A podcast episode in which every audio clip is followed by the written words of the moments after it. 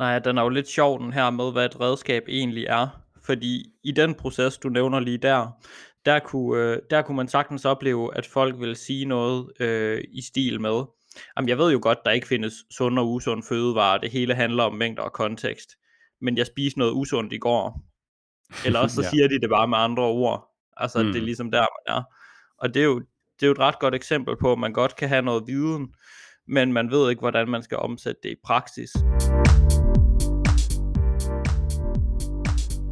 Velkommen til Træningsteamen.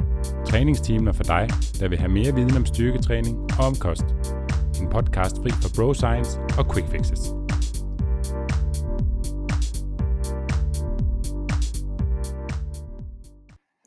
Velkommen til episode 100 af Træningsteamen.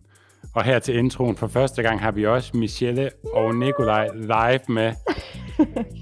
100! 100! 100 lytninger! Ej, 100 episoder! Ja, der er lidt flere lytninger. Ja. Ja. Det har jeg ikke lige tænkt, at det skulle blive 100 episoder på det her, da vi startede. Det var i hvert fald langt ude i fremtiden. Det er godt nok mange episoder, der er blevet skudt afsted. Og det er jo ikke engang dem alle, faktisk. Nej. Der er jo også juleepisoderne og trænerepisoderne oveni, men det er bonus. Så det er 100 originale afsnit. Og studietimer og genudsendelser, det er jo helt vanvittigt. Ja, så det er en fed milepæl. Så den, hvad fejrer I det med? Rød saftevand. Fedt. Aspartam. Woohoo! Ja, masser af aspartam. Aspartam og laks. Ja. Skål, boys. Skål. Skål, og jeg har vand og en banan. det havde været sejr, hvis I var her. Så skulle vi have haft et eller andet Randers-drik. Ja. Vi fejrer med noget Randers-drik, når vi engang alle sammen må ses på andet end computerskærm. Ja. Det glæder jeg mig. Men det var hyggeligt at have med til introen. Nu skal vi jo hellere videre til afsnittet. Det sidder man jo også og venter på. Nikolaj, hvad snakker vi om i dagens afsnit? Jamen normalt så er Træningsteamen jo en podcast om træning og kost og alt det imellem. Og dagens afsnit, det befinder sig i den kategori, der hedder alt det imellem. For I, kære lyttere, har jo haft ret stor interesse for, når vi har lavet de her episoder, blandt andet om ACT og motivation, og de ting, der hører lidt mere til over i, hvad man kunne kalde mindset eller adfærd. Så i dag, der skal vi snakke om noget, som rigtig mange oplever, nemlig det her med, at man synes egentlig, man har redskaberne, man kan bare ikke bruge dem i praksis. Ja. Eller man bliver i hvert fald med at udskyde det. Mm. Ja, så du føler måske egentlig, at du har redskabet, men du kan bare lige først tage det i brug om måned, fordi x grund. Ja, præcis. God fornøjelse med episode nummer 100 alle sammen. 100! Yes. God fornøjelse.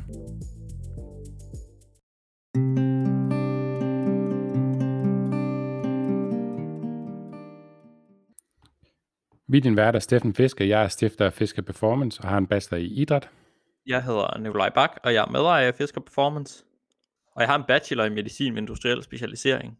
Det plejer vi ikke at sige. Gør vi det? Michelle, hvad har du?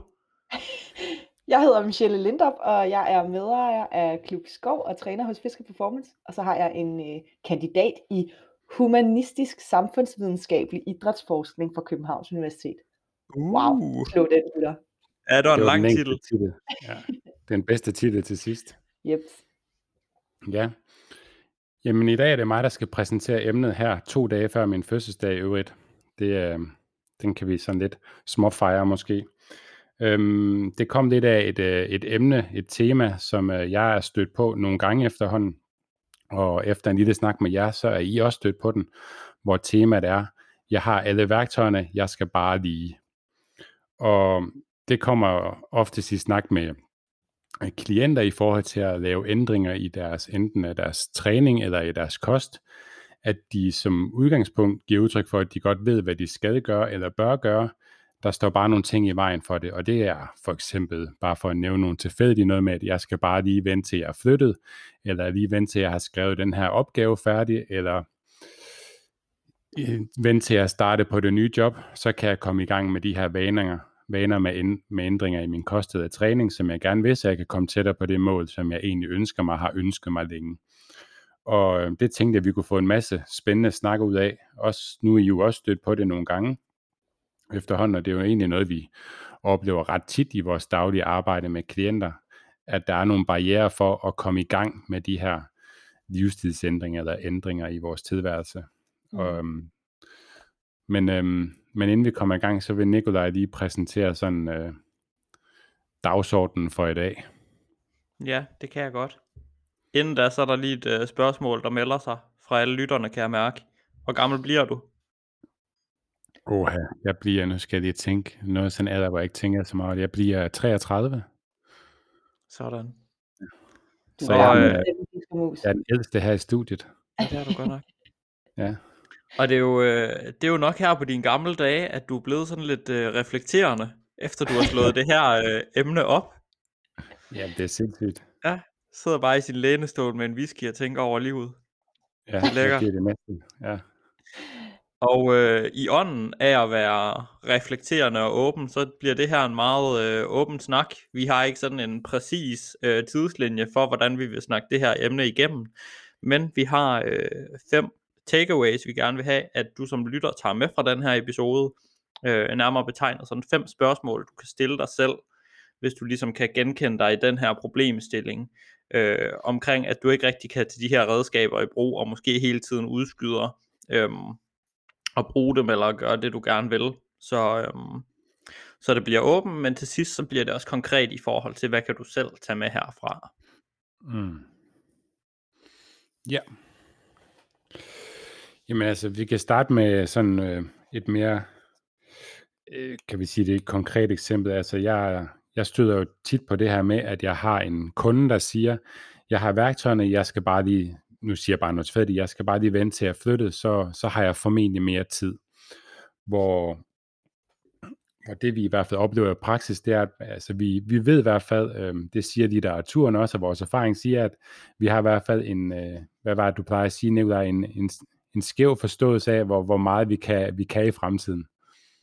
Ja, vi mennesker, vi er sådan helt grundlæggende udstyret med med at vi overvurderer vores kapacitet for, hvad vi kan gøre i fremtiden. Vi tænker altid, at vi har mere tid, og vi kan nå at gøre mere i fremtiden. Det tror jeg, der er mange mennesker, der kalder sig selv tidsoptimister, jeg selv inklusiv. Men det er faktisk sådan en helt generel ting, og specielt når vi ligesom tænker fremad.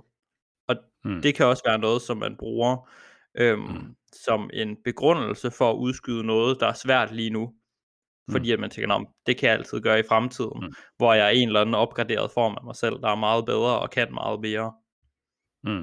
Og der vil selvfølgelig også være nogle tidfælde, hvor man måske har nogle stramme deadlines på arbejde, er begrænset på tid, men det betyder ikke, at man skal udsætte de mål, man har i gang med. Det betyder nok bare, at man skal gøre mindre end det, man måske tænkte, man burde, eller det, man egentlig gerne vil. Men det betyder ikke, at det er en alt eller intet tidgang, at hvis jeg ikke kan gøre alle de her 5 ting, så gør jeg ingen af delene.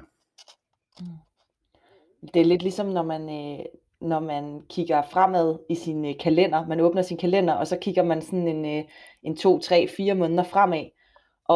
Og så kigger man på den og tænker, wow, der har jeg godt nok god tid, og der er ikke så mange aftaler. Det bliver rigtig godt, når vi kommer derhen sådan om en 3 måneder, så er der lidt mere ro på igen, og så kan jeg trække vejret lidt mere frit, og jeg kan gøre lidt mere af det, som jeg gerne vil, og jeg kan arbejde lidt mere på de ting, som jeg som er vigtige for mig at gøre.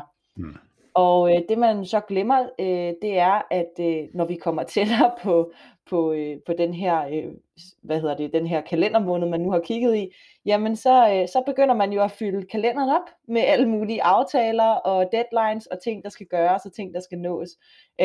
Så når man kommer frem til den måned, som før for 3 måneder siden, altså bare var helt tom næsten, jamen så er den kalendermåned også fyldt helt op med alle mulige ting. Det er sådan lidt en fælde, som jeg i hvert fald tit træder ned i, og som jeg også ved, at mange af mine klienter træder ned i. Ja. Ja, og det her med at udskyde, kan også være en helt generel ting, hvor man nogle gange udskyder Også selvom det faktisk er nu, man har tiden. Altså, hvor mange gange har man hørt sig selv sige, nå, men det gør jeg efter ferien. Mm. Hvor at, jeg starter op med træning, for eksempel her efter sommerferien. Okay, men typisk så er det jo netop i ferien, man har tiden.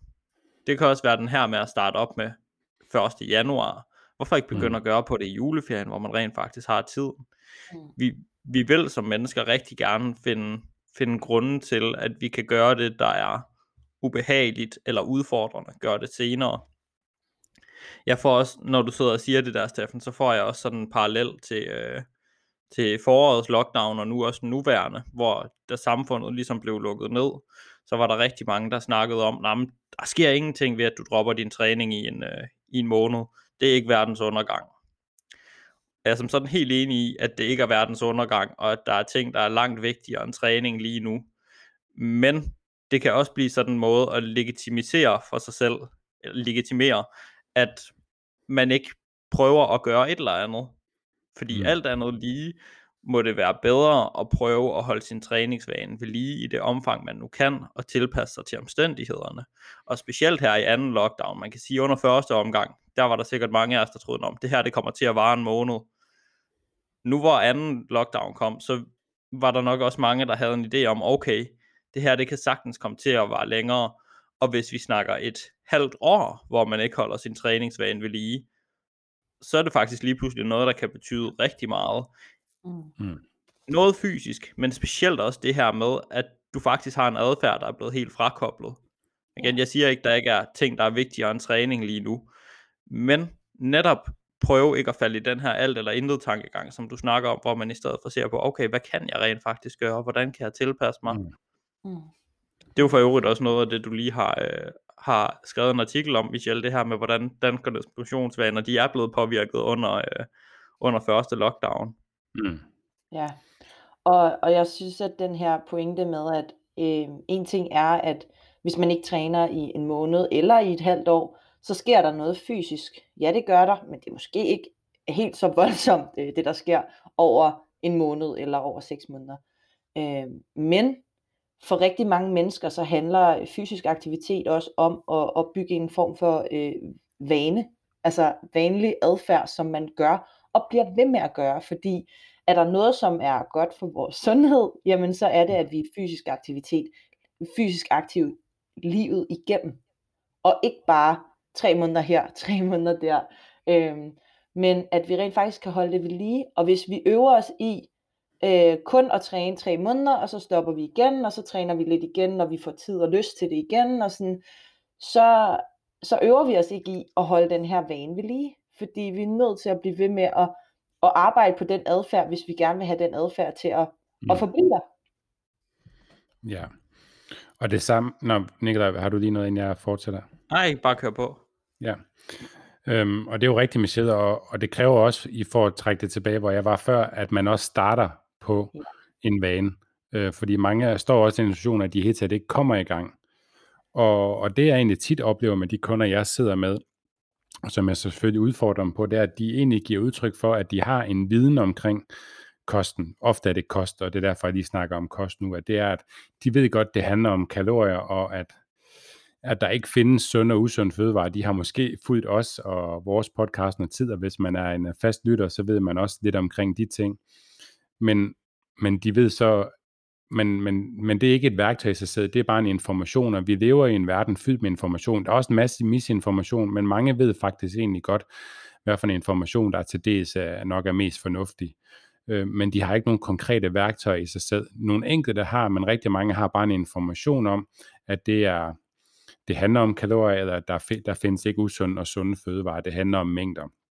Men dertil faktisk at føre det ud i praksis, der er altså også et skridt inden, og det er at få nogle konkrete værktøjer, og dem skal man så også øve sig på. Så det er jo mere, så man stikker jo lidt til kunden med at sige, hvad har du faktisk øvet dig på tidligere, inden nu når du har den her information, og oftest så har de jo egentlig ikke prøvet så meget, fordi de har bare fået den her viden, og tror det er værktøjet, og så er de bare ikke kommet i gang med den endnu.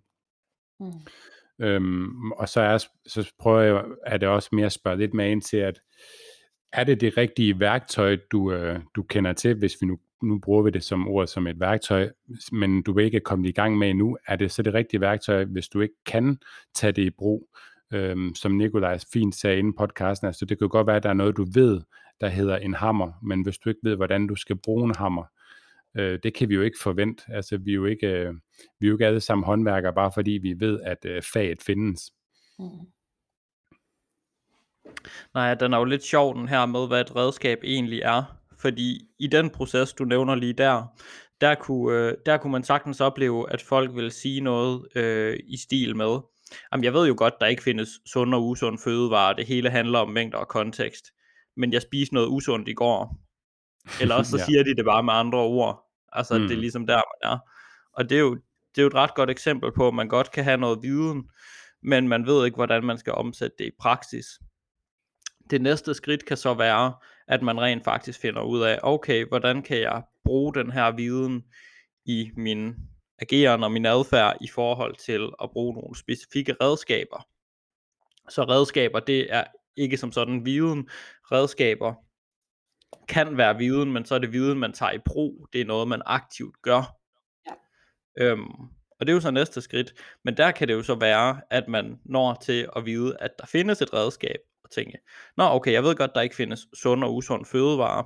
Det betyder, at jeg for eksempel kan bruge et redskab, der kunne være at spise nydelsesbevidst. Altså hvor man er rigtig meget opmærksom på, hvordan stiger og falder nydelsen under måltidet, sådan at jeg ikke kommer til at indtage en masse kalorier, der egentlig ikke giver mig særlig meget nydelse. Det kunne også være, at man havde mere fokus på mæthed og sult, eller på portionsstørrelser. Det var også en måde at gøre noget aktivt i praksis. Men det, at man ved, at man kan gøre de ting, det betyder heller ikke, at man kan bruge redskabet endnu. Det kræver stadigvæk øvelse. Mm. Så der er ligesom flere skridt i den proces. Nu nævnte det her med, at man kan godt vide, der er noget, der hedder en hammer. Man kan også godt have en hammer i sin værktøjskasse. Det betyder ikke, at man kan bruge den endnu. Det kræver øvelse. Man kan også sige, at vores samarbejdspartner og coach i Fisker Performance, Ida Tyring, hun plejer også at sige det sådan, at man kan godt vide, at der er noget, der hedder dødløft, men det betyder ikke, at man er god til at dødløfte. Det kræver, at man rent faktisk kommer ned og dødløfter, og man gør det igen og igen og igen. Mm. Og at man for øvrigt bliver ved med at være i den proces resten af livet. Det kan godt være, at man bliver bedre til, når man bliver ret øvet i at bruge det her redskab, men man kan stadigvæk blive ved med at øve det. Ja. Og så er der jo hele den del af det, hvor at, man har en viden om, for eksempel, at der er noget, der hedder dødløft. Og man har også fundet ud af, okay, jamen, det her, det er sådan et dødløft, det udføres. Jeg har set en masse videoer af, hvordan et dødløft skal udføres. Og så skal man selv ned og praktisere det. Man skal selv ned og øve det. Men så skal man også ud og øve det i forskellige kontekster. Fordi at nu er dødløft, det kan både udføres i et træningscenter.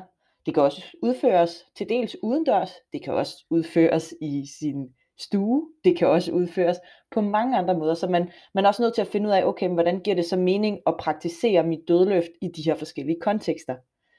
Hvis man skulle tage det over til et andet eksempel, så kunne det også være det her, som du nævnte før, Nikolaj, med nydelsesbevidst spisning. Okay, jeg vil gerne arbejde med det redskab om, at jeg skal rent faktisk mærke efter, hvornår min nydelse er størst efter en fødevare, og hvornår den her nydelse begynder at aftage. Men det skal man også lære at gøre i forskellige kontekster, fordi en ting er, når man sidder derhjemme, og man er frisk i hovedet, man er fokuseret osv., man sidder her alene ved sit spisebord, og man kan sidde og spise på den her måde. Men hvad så, når der sidder 2 skrigende unger ved bordet, og man har en mand, som er halvirriteret, fordi han har haft en stresset dag på arbejde, og alle de her ting, så pludselig er konteksten en anden. Hvordan skal man så praktisere det? Mm. Er man så en fiasko, fordi man ikke kan praktisere det, ligesom man plejer at gøre, når man sidder der helt alene? Eller kan man faktisk praktisere det på en lidt anden måde, så man sådan tilpasser det til den situation, man er i? Og man er fleksibel i sit mindset omkring, hvordan man bruger det her redskab. Og det er jo så endnu et skridt på den stige, der hedder at få taget redskabet i brug, og ikke kun vide, at det findes, og kun vide, hvordan redskabet skal bruges, men også rent faktisk at kunne praktisere det og kunne tilpasse det til de forskellige sammenhænge, man er i. Ja, det er i hvert fald det er mega vigtigt at være bevidst om, at man kan ikke tænke sig til at lære at bruge et redskab. Man skal ud og gøre det. Du kan tænke nok så meget på, hvordan en hammer kan fungere, og du kan vide nok så meget om, hvordan man bruger en hammer, men du bliver nødt til at komme ud og slå nogle søm i. Yes. Altså man kan ikke tænke sig og reflektere sig til at kunne bruge et redskab. Det kræver, at man rent faktisk kommer i gang med at bruge det. Og det kan godt lyde sådan lidt hårdt, men problemet er nemlig, at der er mange, der kan sidde fast det her sted, hvor de tænker, okay, men jeg ved da godt, man kan spise efter sin sult og mæthed. Hvorfor er jeg så uduelig, at jeg ikke bare kan gøre det? Ja. Og det er selvfølgelig et kæmpe problem, fordi det kan man heller ikke forvente af sig selv. Det er man nødt til at komme ud og prøve, og man er nødt til at prøve at fejle med det. Fejle sagt i en kontekst, hvor man kan sige, at det måske ikke fungerer på den måde, man havde til hensigt. Men som du siger, Michelle, så kan man rent faktisk lære rigtig meget af den oplevelse. Så det er ikke fordi refleksion ikke er en del af processen. Den er både en del af at komme ud og prøve at bruge det. Man reflekterer over, hvad gik godt, hvad gik skidt, hvordan kan jeg tilpasse det. Refleksion er også en indledende del, fordi man skal finde ud af, at det her overhovedet findes, men du kan ikke lære at bruge redskab på refleksion og tænkning alene. Mm. Nej, og det her med du nævner med forventninger er jo især også vigtigt, Nikolaj, fordi at som man ved, hvis man har nogensinde, nu tager vi jo bare lige hammeranalogien igen, at det er ved de færreste, der ikke har prøvet at hamre sig selv over fingrene, altså, og mislykkedes med det, og det er de færreste, der kun har lavet perfekte dødløfts fra dag 1 af. Altså man kommer til at fejle på et tidspunkt, og det kan man lige så godt forvente, at det kommer til at ske, men det gør jo ikke en dårlig, det er en del af processen i at øve sig med ting, at man bliver nødt til at afstemme ens forventninger til, at man øver sig, og man kan ikke forvente perfektion overhovedet, fordi at det er svært. Altså et squat og dødløft er svært, og et værktøj er svært at bruge. Nogle er nemmere end andre, ja. Og det er jo så der, vi skal justere ind i forhold til det værktøj, vi tager i brug, om det er realistisk at bruge på nuværende tidspunkt, ja, hvor man er i sit liv. Mm. Og den der reframing af at fejle, tror jeg, at den er rigtig vigtig. Så at det at fejle ikke bliver set som en negativ ting. Vi kan bruge nok så mange positive ord om at fejle, men vi kan også bare ændre vores perspektiv omkring, hvad vi egentlig opnår ved at fejle. Så rigtig mange succesfulde mennesker og atleter og så videre, der sådan skal præstere under nogle krævende omstændigheder, der er mange af dem, de ser på fejl. Hvis de opdager en eller anden fejl i deres game, så ser de det som en fordel, fordi at det betyder, der er noget, som man kan gøre noget ved. Der er noget, man kan ændre på, som rent faktisk vil være relativt nemt at ændre, kontra at forbedre på et eller andet, der kører rigtig godt i forvejen. Det er altid nemmere at forbedre på noget, hvor bundniveauet er lavt, end at prøve at hæve et rigtig højt niveau til endnu højere. Mm. Så hver gang vi finder de her steder, hvor vi udfordrer, når vi bliver opmærksom på, at de er der, så er det altså også en mulighed for at reflektere over, okay, hvad kan jeg rent faktisk, hvordan kan jeg udnytte den her viden, kontra hvis alt bare, hvis man bare kunne alt perfekt, men man alligevel ikke bevæger sig i den retning, man gerne vil, så skal man bare gøre det hele meget, meget bedre. Det er ret svært. Mm. Og i forhold til det, Michelle, så har du et rigtig godt eksempel på det i praksis, du nævnte, inden vi optog med noget træning og en klient. Jamen, altså jeg havde en klient den anden dag, som skulle starte op hos mig i et forløb, og hun skulle så træne 2 gange om ugen til at starte med. 1 gang personlig træning, og så 1 gang holdtræning. Og det min klient så spurgte om, det var det her med, jamen, jeg vil gerne træne derhjemme også. Så jeg ved jo, at det er godt at være fysisk aktiv, og jeg vil gerne gøre det helt rigtigt her fra starten af. Så hvad skal jeg gøre for at træne derhjemme? Og jeg var sådan lidt tøvende med at give hende noget vildt og voldsomt træningsprogram, fordi hun var ikke en, der havde trænet før nogensinde. Så jeg sagde til hende, at jamen, hvis hun havde lyst til at prøve nogle øvelser af derhjemme, jamen, så kunne hun prøve de her 3 øvelser, som vi havde lavet sammen nede i træningscenteret under den første session. Og det var 3 øvelser, hun synes var fede at lave. Så det var noget squat, det var noget push-ups på køkkenbordet, og så var det noget planke. Og hun var sådan lidt tøvende og spurgte sådan, men altså, skal jeg ikke lave mere? Det her, det tager jo ikke ret lang tid at gennemføre. Og jeg var sådan, prøv du bare at gå i gang med det, når du kommer hjem, så kan du prøve at lave det til næste gang vi ses. Og da vi så sås igen et par dage senere, så spurgte jeg hende sådan, hvordan gik det med det her hjemmetræning? Og så var hun sådan, jeg fik slet ikke trænet. Og så var jeg sådan, okay, men hvorfor tror du ikke, at du fik trænet?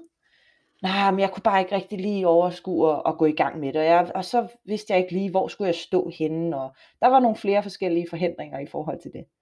Og mit svar til det var så, okay, men lad os så prøve bare at fokusere på, at du skal komme til træning her 2 gange om ugen til at starte med.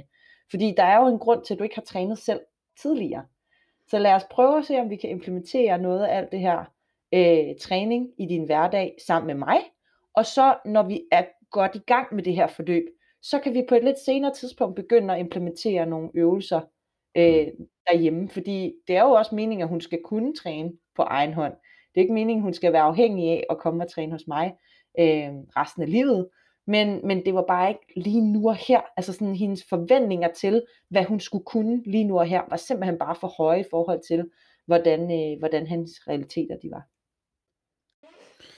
Og det er jo et helt klassisk eksempel, Michelle. Jeg oplever det i hvert fald især her i de her lockdown-tider, at folk har en stærk intention om, at de kan blive ved med de træningsvaner, de havde i fitnesscenter, til at gøre det hjemme, eller i hvert fald måske endda også, at de havde ikke vaner, der hed mere end, at de trænede to gange om ugen, og så ville de pludselig gerne hjemmetræne 4-5 gange om ugen, fordi de tænker, at de skal op det endnu mere, fordi at det måske har en dårligere effekt, hvilket det jo ikke har. Og ofte så er det bare noget, der fejler, fordi at der er bare et mismatch mellem det, de kom fra, og det, de gerne vil hen til. Og det tænker jeg, vi kan snakke lidt mere omkring. Og det er jo noget med det her, ens forventninger til det, man gerne vil, og det man egentlig er i, hvor mange kommer måske til at sammenligne sig selv med andre på Instagram, at de træner måske 5-6 gange om ugen, eller man tænker, man har måske selv en overbevisning om, at 5-6 gange om ugen, det er det eneste, der får en tættere på det, man ønsker. Men hvorimod man skal måske reframe det og tænke på, altså hvis jeg selv er vant til at træne 2 gange om ugen, eller for den sags skyld noget gange om ugen, hvad er så realistisk, og hvad er bedre end det, og det er 1 gang om ugen. Det er også en forbedring. Når man så er i mål med det og lykkes med det, så kan vi jo putte mere på. Men vi sætter næsten op til at fejle, hvis vi sætter barren for højt og siger, at vi skal træne 4 gange om ugen, hvilken er en kæmpe forøgelse fra 0 eller 1. Så det er i hvert fald tit min opgave i klientsamtaler at være helt konkret. Altså man kan jo godt vælge at gå helt konkret og sige, okay, du vil træne 4 gange om ugen. Prøv lige at putte dem ind i din kalender. Helt specifikt foran mig nu, har du de her 4 gange 4 timer, du vil sætte ind. Ofte så har de det ikke.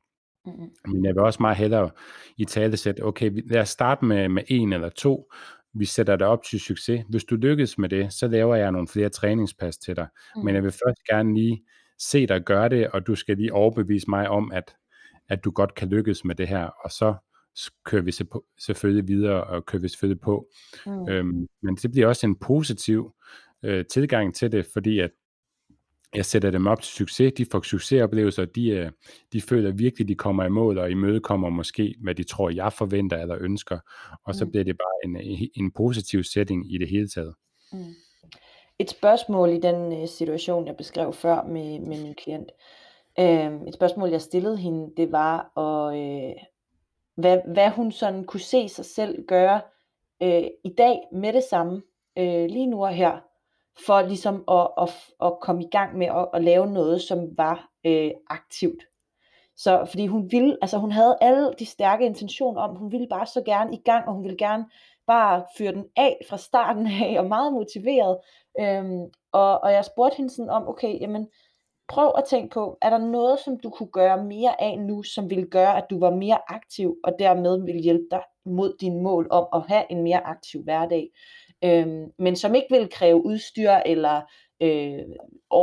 plads derhjemme, eller hvad det nu var forhindringer, hun havde i forhold til de her hjemmetræningsøvelser. Og så var hun sådan, jeg tror faktisk godt, at jeg kunne tænke mig at gå en tur i eftermiddag.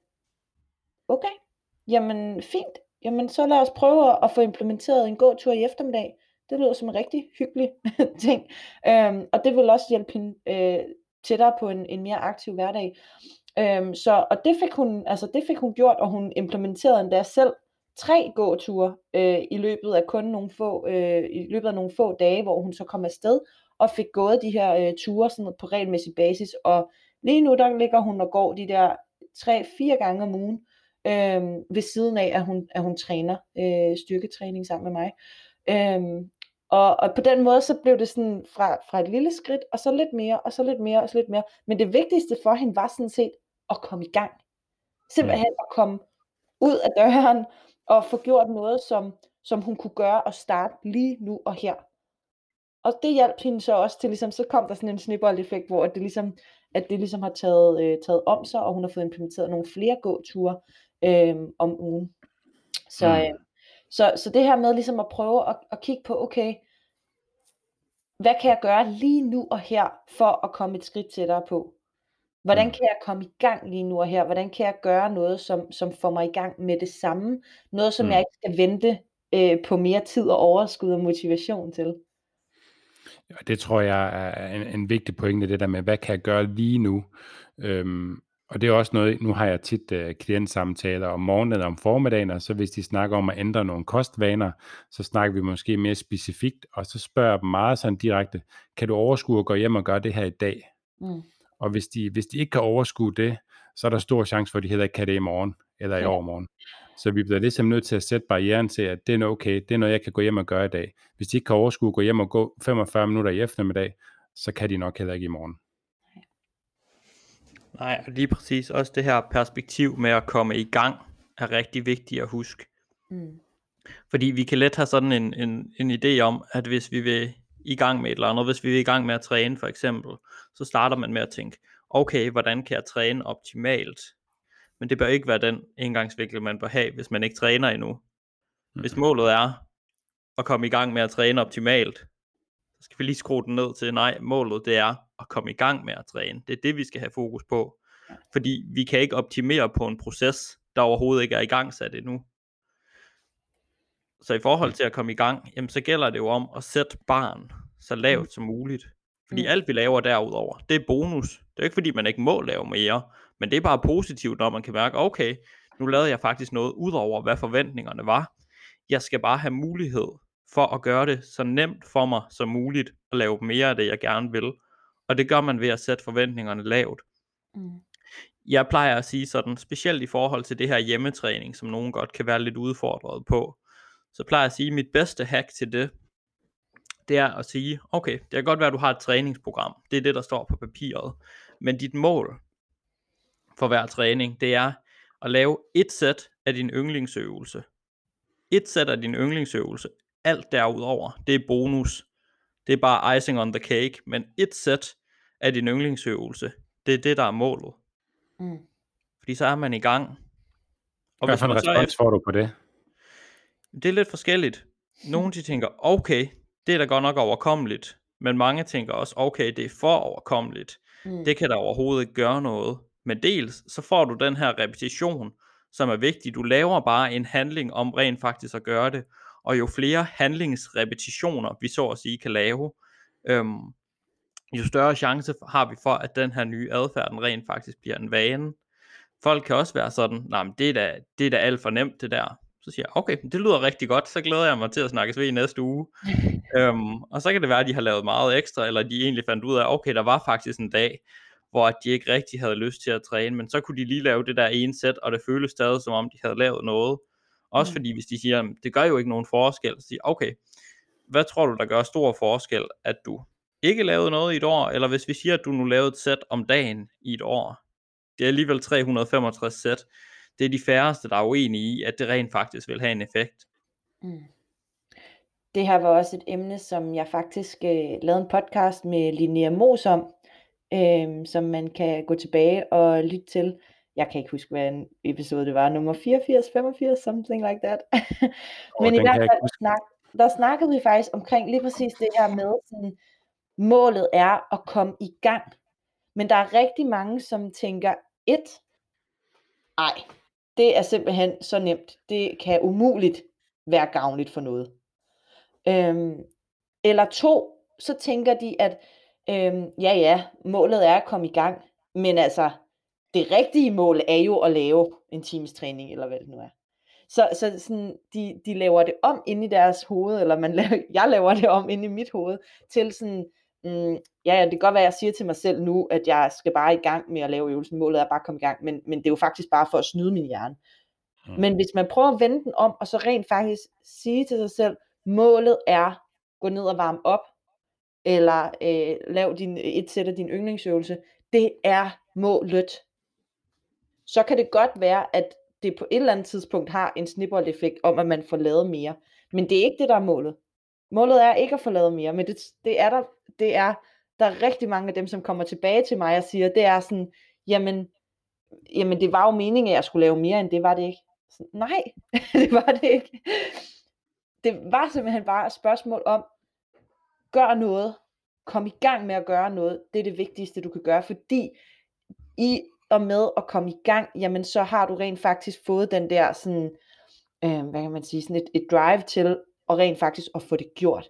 Så kan det godt være, at det ikke er en times træning, det kan godt være, at det ikke er en halv times træning, det kan godt være, at det bare er 2 minutters arbejde, men det er stadigvæk, ligesom du siger, Nikolaj, når det bliver akkumuleret over tid, så er det jo meget mere, end hvis det var 0 minutters arbejde. Så er det pludselig rigtig mange minutters arbejde.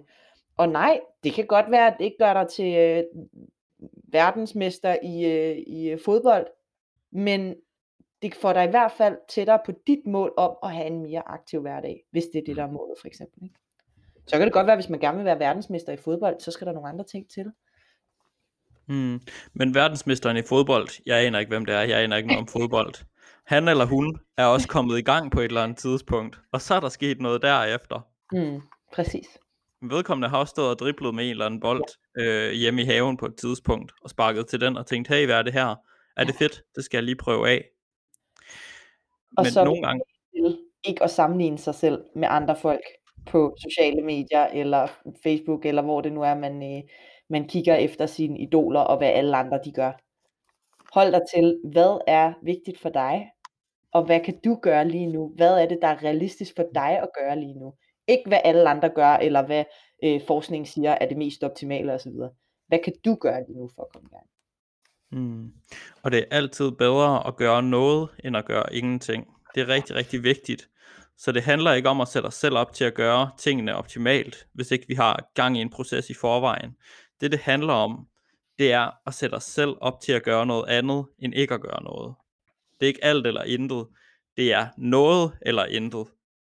Så vil vi altid gerne sætte vores forudsætninger op til, at vi kan gøre noget, hvor lidt det så end er, fordi lidt er altid bedre, end at vi springer fra, fordi vi havde lavet for høje forventninger for os selv. Det er det, der er lidt sjovt, det der, når folk siger, jamen det er jo for nemt det der. Hvorfor er det en dårlig ting, at det er nemt eller let? Ja. Og det er jo så også noget, man kan sige, vi lidt er blevet flasket op med af diætkulturen. Den her tanke om, at det hele skal være mega, mega hårdt, også når vi skal i gang. Det er aldrig sådan, at man i en vægttabsproces eller en livsstilsændringsproces starter med at sige, okay, det er i hvert fald ikke sådan det, der er default. Det er ikke det, der sådan er den indstillede tankegang, at man starter med at sige, okay, små skridt. Tværtimod, så siger man, nu går jeg all in med en fucking hård juicekur i 2 uger, og så trapper jeg ned derfra. Hvorfor ikke starte med lidt, og så trappe op, i takt med, at du bliver øvet dig i det, du gør? En ting, som jeg også møder en gang imellem i arbejdet med mine klienter, det er, hvordan ved man, at et redskab er det rigtige for mig? Og noget af det, vi snakkede om tidligere, det er det her med sådan et redskab. Er det det rigtige for mig, hvis jeg hele tiden er nødt til at udskyde det? Er det så det rigtige redskab at tage i brug? Og der kan man sige, hvis redskabet er med til at føre dig derhen, hvor du gerne vil, og leve dit liv på den måde, som du gerne vil leve dit liv, noget der gør noget værdifuldt for dig, så kan det godt være, at du lige nu tager en pause fra det hele tiden, eller udskyder det. Men det er klart, hvis du ikke har øvet dig tilstrækkeligt på at få det implementeret, så er vi tilbage til den her snak med, man har noget viden, så har man noget viden omkring et redskab, og så har man den her praktisering af redskabet, og så en form for tilpasning af redskabet. Så selvom at man prøver at implementere et redskab lige nu og her, og man synes, det går sådan lidt mærkeligt, og ej, det er da ikke, altså, jeg bliver ved med at fejle på det, og jeg bliver ved med at, sådan, at tage pauser og udskyde det og sådan noget. Det er ikke nødvendigvis, fordi redskabet er forkert at bruge. Det kan stadig godt være det rigtige redskab at bruge, men det kan godt være, der skal noget mere øvelse til. Og så er vi tilbage i snakken om, okay, hvordan er altså sådan, at være i den her proces med at få implementeret nye redskaber, nye vaner i sit liv. Det er jo ikke en lige linje. Altså en proces er aldrig bare en lige linje fra start til slut. En proces er altid, når vi starter, så kører det lidt ud, og så kører vi ellers som sådan en krølle. Nu sidder jeg sådan og tegner sådan nogle krøller i luften med mine fingre, som bevæger sig længere og længere over mod et slutpunkt. Og den proces er I heller ikke altid klart defineret, at jeg skal gå fra ikke at kunne finde ud af at bruge redskabet, og nu kan jeg godt finde ud af at bruge redskabet. Det er også et spørgsmål om at kunne bruge det i alle mulige forskellige kontekster. Og så begynder man at bruge det i forhold til en bestemt setting, og så pludselig så ændrer ens liv sig, og så kan man måske bruge redskabet i en anden setting. Eller også kan man ikke bruge det redskab i den setting. Og det er der, hvor sådan, det jeg bare synes er vigtigt at fremhæve i forhold til, hvis man kæmper ret meget med at få implementeret et redskab, så det er ikke nødvendigvis fordi, at redskabet er forkert i forhold til en. Det kan stadigvæk godt være det rigtige redskab, men det kan godt være, at man skal prøve at bruge det lidt mere, eller være mere fleksibel omkring, hvordan man bruger det. Det synes jeg, det er en mega, mega vigtig pointe, og så er vi også lidt tilbage til, at vi kan tænke nok så meget, og overveje nok så meget, okay, vil det her virke for mig, men vi kan i sidste ende først blive sikre ved rent faktisk at prøve det af. Man kan godt kende til kalorietælling, og kostplaner, og spisning efter sult og mæthed, og intuitiv spisning, eller en nydelsesskala, mens man spiser, eller portionsstørrelsekontrol, eller hvad det nu er. Der er rigtig mange forskellige redskaber, og man kan godt overveje, okay, hvilke af de her vil være mest sandsynlige, er en god løsning for mig. Hvis jeg har et meget restriktivt forhold til at spise nu, så kan det godt være, at kostplaner for eksempel bare vil tale ind i det, og at det nok er bedre at prøve noget i en anden retning, men vi kan først finde ud af det ved rent faktisk at prøve det. Og så synes jeg også, det er mega vigtigt, det du siger, Michelle, med at hvis det så ikke fungerer, så kan der godt være andre årsager, eller hvis man bliver ved med at udskyde det, så kan der altså også godt være andre årsager, end at redskabet bare ikke er det rigtige for en, eller at man har brug for flere redskaber. Det har man i det hele taget ofte. Altså det er derfor, man har en værktøjskasse, og tømmeren han ikke bare render rundt med en hammer, og bruger den til alt tømmerarbejdet. Men det, at det måske ikke føles som det rigtige redskab, kan man også godt være nysgerrig på og sige, okay, er det fordi mine forventninger til, hvad jeg skulle gøre, har været for høje? Er der en grund til, at jeg bliver ved med at udskyde det her, jeg gerne vil i gang med, som måske ikke har noget med selve det, jeg vil prøve, altså redskabet at gøre? Er det fordi, at det er nemmere for mig at prøve at undgå noget, der kunne være ubehageligt lige nu? Eller har jeg en generel tendens til at sige, vi starter på mandag? Eller hvad det nu er, der kan være rigtig mange ting i den her proces med hele tiden at udskyde tingene, som bare er rigtig menneskeligt og ligger til os, fordi vi hele tiden forventer, at vi kan meget mere i fremtiden. Man kan også sige, okay, hvis mine omstændigheder ikke kommer til at ændre sig, hvis jeg hele tiden kommer til at være udfordret på det niveau, jeg er nu, hvad kan jeg så gøre lige nu på et niveau, som jeg rent faktisk kan gennemføre? Ja. Men det kan være, at vi er ved at være nået ned til de her 5 key questions, vi har for episoden i dag. Hvad tænker I? Ja, fordi det her arbejde med sådan at finde frem til nogle redskaber og få taget redskaber i brug, det kræver jo også en hel del nysgerrighed. Og det kræver, at man reflekterer over, hvad er det, jeg gør lige nu, og hvad er det, jeg gerne vil gøre, eller hvad vil jeg gerne lære at kunne. Så derfor har vi udformet nogle spørgsmål, som I lytter måske kan bruge og tage med fra den her snak og prøve at stille jer selv, hvis I gerne vil tænke lidt videre over nogle af de ting, vi har snakket om i dag. Vil du måske læse dem op, Steffen? Du har den der dejlige oplæserstemme. Jeg skal prøve. Jeg skulle have lige med at du er i et voldsomt host. Ja, jeg fik det er alderen, der byder dig. Ja. Okay, jeg læser op. Spørgsmål 1. Har du øvet dig på at bruge redskabet, eller ved du blot, at det findes? 2. Overvej, hvad du kan gøre for at starte nu. 3. Er det det rigtige redskab for dig, hvis du hele tiden er nødt til at tage en pause fra det eller udskyde det? 4. Er dine forventninger for høje? Hvordan kan du sætte barren lavere? 5. Hvilke redskaber kan du tage i brug, som du kan starte allerede i dag? Så efter man har lyttet til den her episode, så kan man nok godt fornemme, at det dels handler om at vurdere sine omstændigheder lige nu. Hvad er realistisk, og hvad kan jeg gøre lige nu, i stedet for at blive ved med at udskyde det og falde i den her alt eller intet tænkning, hvor man siger, at jeg skal gøre tingene perfekt, fordi ellers så kan det være lige meget. Fordi hvis vi har den tankegang, så kommer vi enten til at udskyde tingene for evigt, eller også så kommer vi til at få rigtig mange fiaskooplevelser med det.